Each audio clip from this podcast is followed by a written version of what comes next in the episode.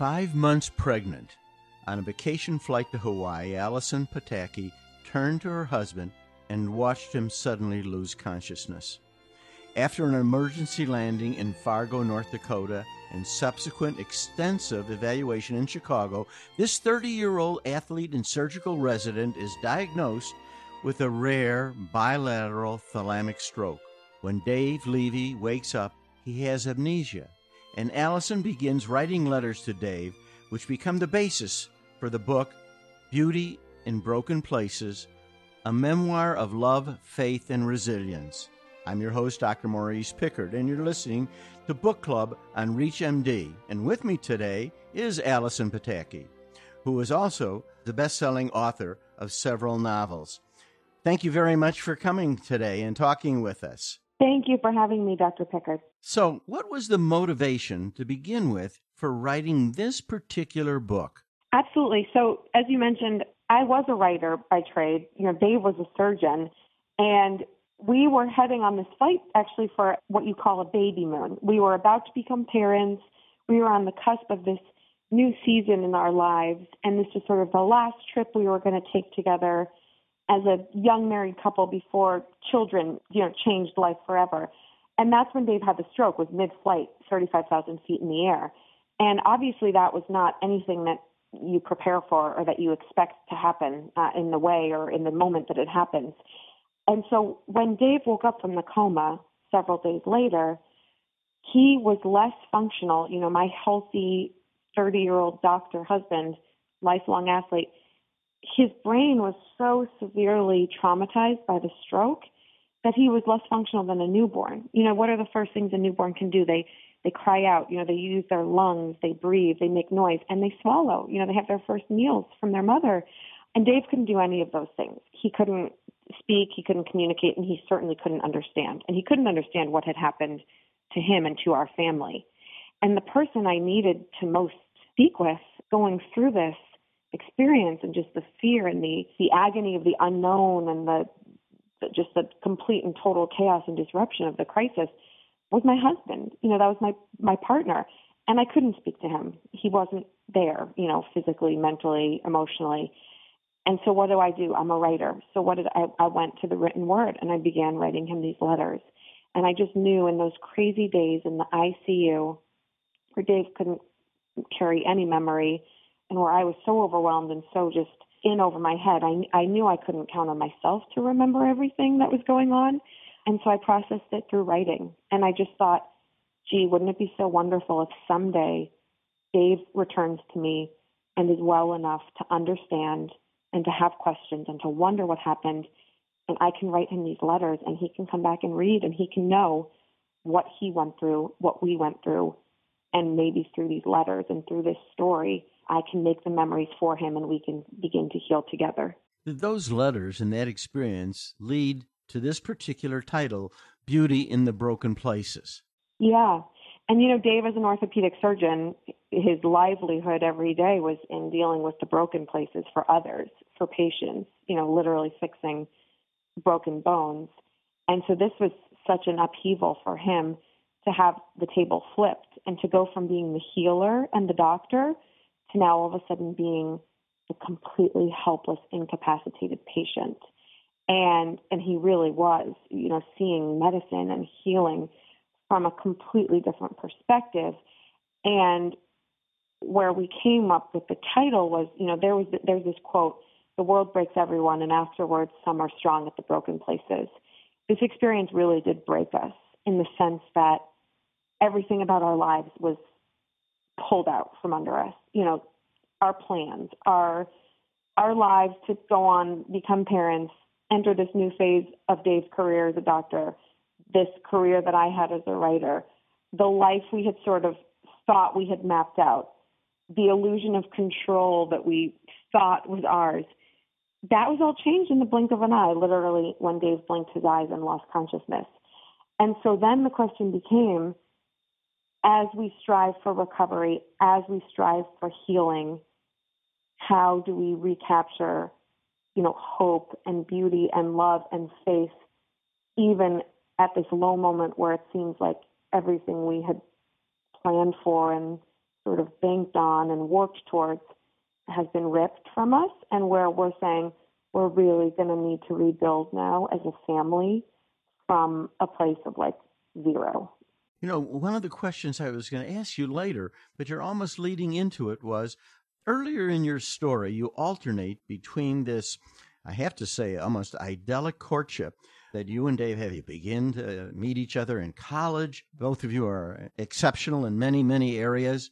And you alternate this beautiful courtship back and forth with what's going on first in the emergency room in Fargo and what later happens at Rush Hospital in Chicago and in rehab. And you alternate back and forth. It's almost jarring to the reader. Why did you use this particular narrative?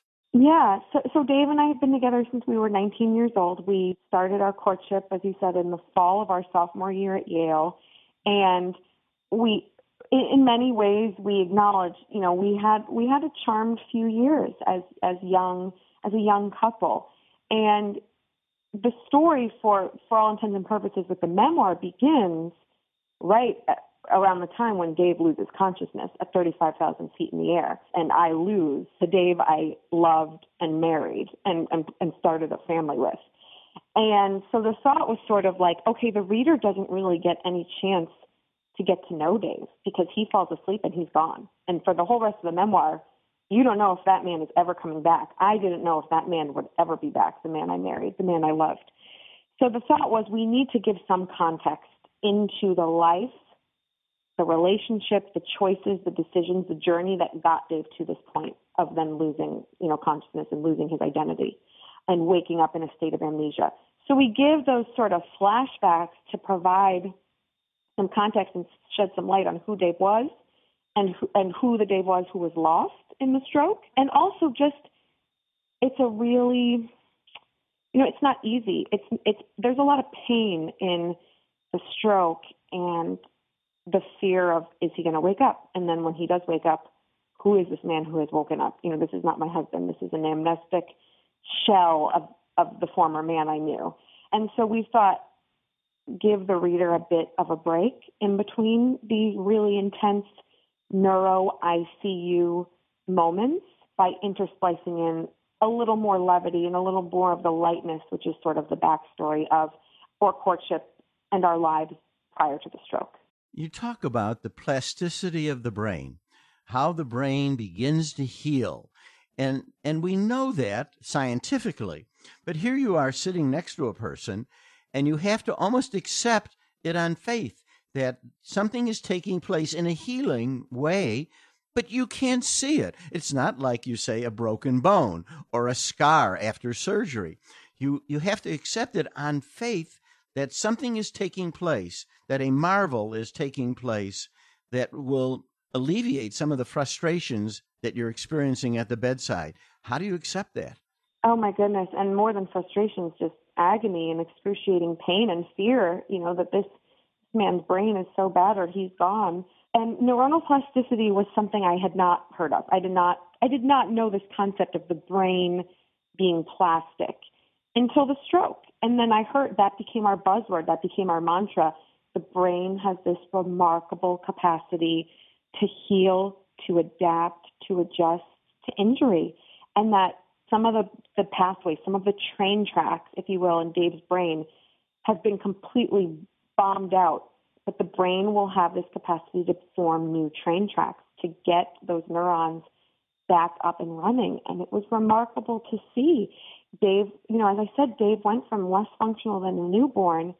He had to literally regrow his brain through every phase of maturity. And what was so interesting, fascinating, sort of overwhelming to witness was that while my 30 year old husband was going through this process of regrowing brain cells or, you know, reforming neural pathways and connections, I then had a newborn, you know, several months after that stroke.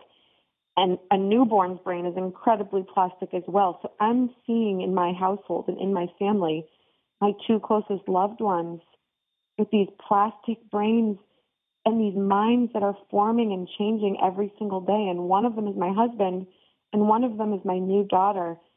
It was really remarkable. And, you know, there are frustrations, obviously, when you're watching a newborn's brain, a newborn brain grow and evolve, you have so much joy and pride as the parent, and you know it's happening. You know that your baby is growing and learning.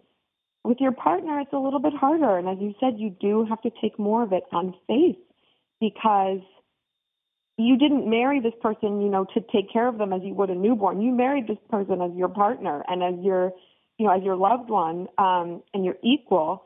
And so it really kind of changes the dynamic in the marriage and in the household. But as you said, you take it on faith. The brain has this, you know, nebulous, difficult to understand quality. As you said, there's the element of the unseen. But the flip side to that, which is such a positive, is that it has this miraculous ability to heal in a way that's unlike any other, you know, organ, muscle, or piece of the body, because it is so things are happening that are unseen that we can't really even scientifically or or in any any linear way define. It just the brain just works these miracles, and even our neurologists had to leave a lot to just saying, you know, do the therapy, get rest, get good sleep, get good exercise, and let the brain do its miraculous healing work. If you're just tuning in, you're listening to Book Club ReachMD, and I'm your host, Dr. Maurice Pickard. And joining me today is Allison Pataki, who is discussing her memoir, Beauty in the Broken Places, a memoir of love, faith, and resilience. Many of the people in our audience are physicians, nurses, and other caregivers. Reading your book, would there be some special message that you could give them that would help them move forward in the challenges that they all face? Yeah, you know, this experience, I think most profoundly taught my husband, who's also a doctor, he's a physician, he's a surgeon, is it taught empathy in a way that I don't think any previous experience could have possibly done just because he knew the importance of empathy and bedside manner and putting himself in the place of his patients, whether they be scared, angry, sad, frustrated, whatever that emotion would be he could try to understand that. But then when the roles were reversed and he was suddenly thrust into this role of helpless, scared, sad, lonely, angry patient, etc., whatever adjective you insert, depending on the day, it gave him an understanding of vulnerability, I think, and empathy, and just what a thin veil there is between the control that you have every day as a capable, healthy, young, doctor or just any capable young healthy individual who more or less feels like they're steering the ship of their life, then feeling like you lose that control. And just the, I think Dave, you know, ever since then, ever since the experience of the stroke and the recovery, he's got a sort of softer, more tender side for the patient because he can so easily now put himself in their shoes and he knows, you know, when he's speaking to a stroke survivor or a brain injury survivor, he knows the fear or just the whatever the sense it's the sense of injustice or the sense of loss or the sense of um, you know pain, whatever it is. He he can so clearly identify with that, and so I think it's just treating the patient as a whole human, you know, and, and understanding there's so much more to being the patient than just a physical manifestation of the injury. So you're speaking really to the need for this doctor patient relationship, which now the electronic medical record seems to be interfering with. But I guess that would be a topic for another discussion. You mentioned a quote, though, that I had heard before by Viktor Frankl, well known psychotherapist and a Holocaust survivor. And he says, Suffering ceases to be suffering at the moment it finds meaning. How did this apply with you and Dave? I think this applied in many ways, just in terms of the way we did as a family and then also individuals, a complete reevaluation of what life's meaning is and sort of what our priorities are.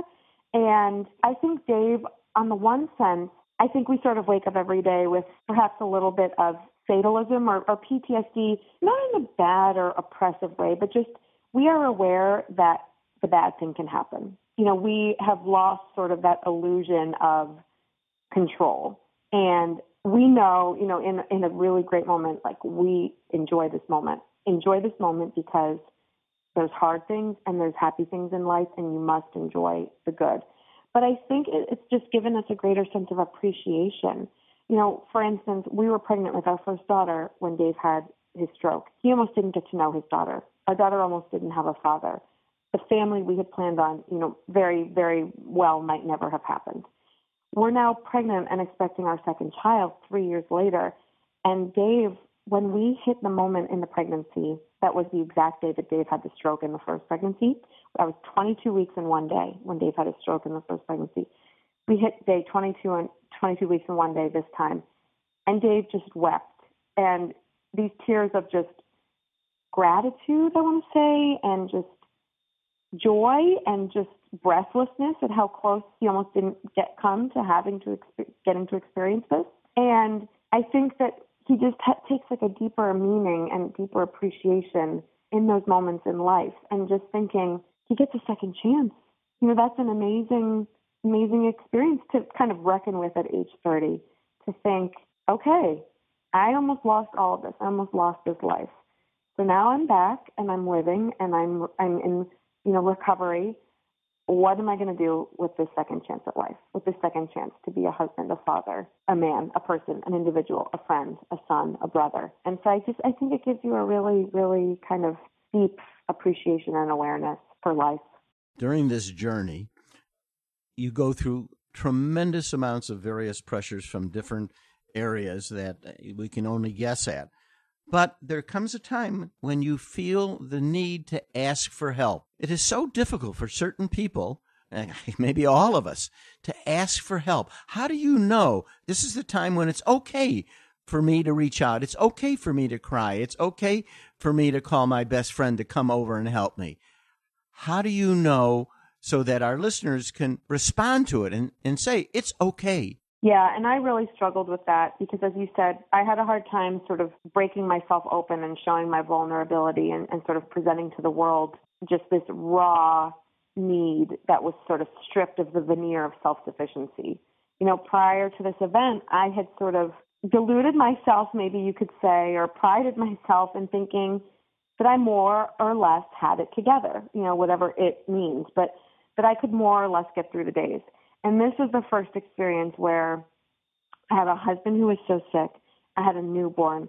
I was trying to keep our lives afloat, keep our household afloat, keep my career afloat, wondering if my husband would ever have a career, you know, to be the breadwinner, the caretaker, the provider, the nurturer for my family. And I just, it was too much. I was, my body was just stripped and mentally, emotionally, physically, I was just completely drained.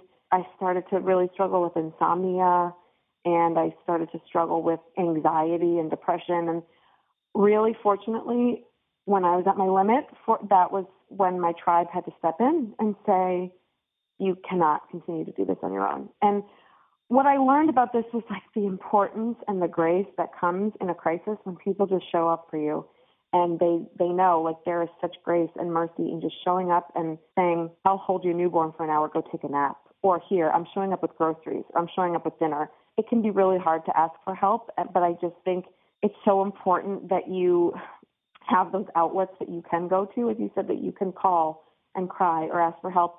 And then you just know hey this is a season of life. This is not forever.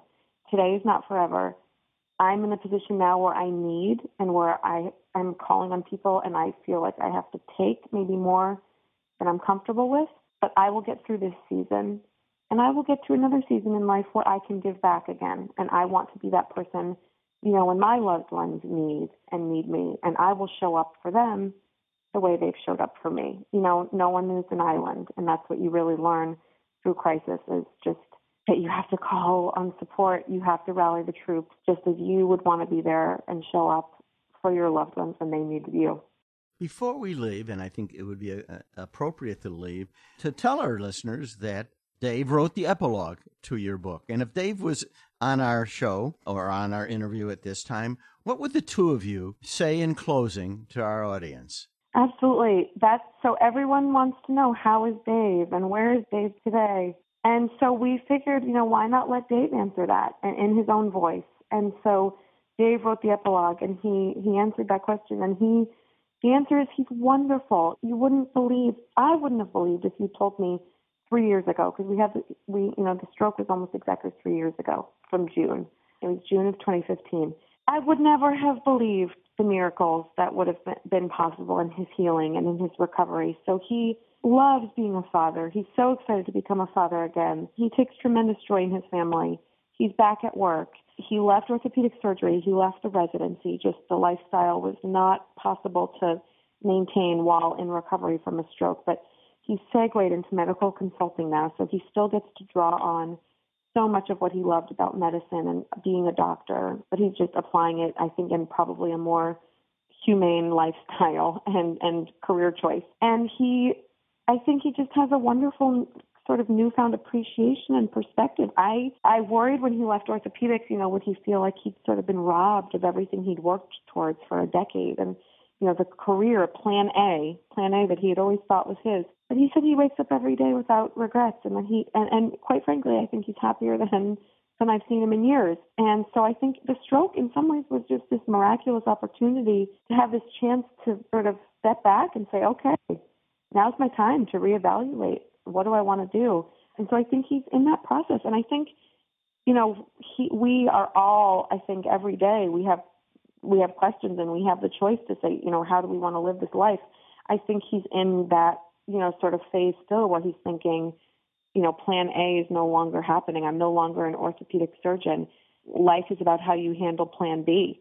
And I think every day that's sort of an ongoing discussion and negotiation you have with yourself. But he feels very lucky that he even gets to consider those questions and think about that. And he's he's very good at being present and in the moment. And I think that's something that that I know I need to be more aware of, but I'm aware that I need to be in the present and I'm and it's a the daily sort of struggle that I want to kind of maintain. I want to be present for our daughter. I want to be present in our lives. I want to be present in our family. And I think that's really the big thing that we have sort of learned and, and taken from this is just have an appreciation for every single day. You know, as cheesy as that sounds, we know how close we came to not having these days together. And so now that we do get to have them, let's just choose to live them in the best possible way for one another and for ourselves. Well, thank you very much. I think for all of us who want to live in the moment and really savor everything that has been given to us, reading beauty in the broken places is something that all of us should be reading. So thank you again, Allison, for joining us. Look forward to your next book. Thank you. I really appreciate it, Dr. Pickard. This is Dr. Maurice Pickard, and if you've missed any of this discussion, please visit reachmd.com slash book club to download this podcast and many others in this series. Thank you all for listening.